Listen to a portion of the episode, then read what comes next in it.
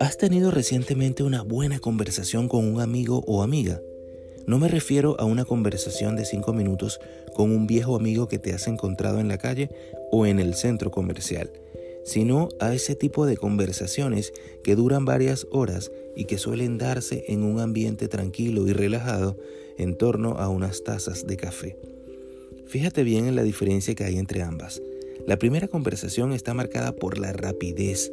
Hablas escuetamente, tratando de señalar rápidamente un par de eventos significativos que hayan ocurrido en tu vida últimamente y preguntando cosas generales a la otra persona, ya que sabes que no tienes mucho tiempo.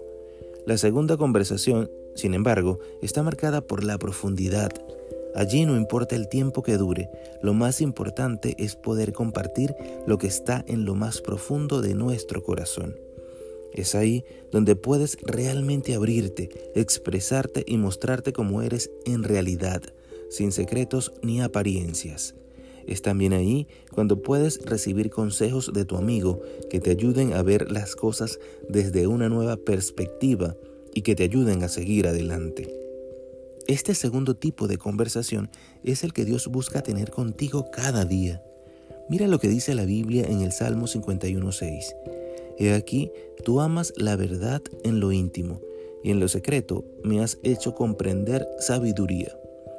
Dios ama cuando vienes delante de Él y le expresas tu corazón de manera íntima, cuando te abres completamente y sin reservas a Él. Es ahí, en lo secreto de nuestra conversación, ahí donde nadie más tiene acceso sino Dios y tú, que Él puede darte sabiduría y ayudarte a comprender mejor los pasos que tienes que dar.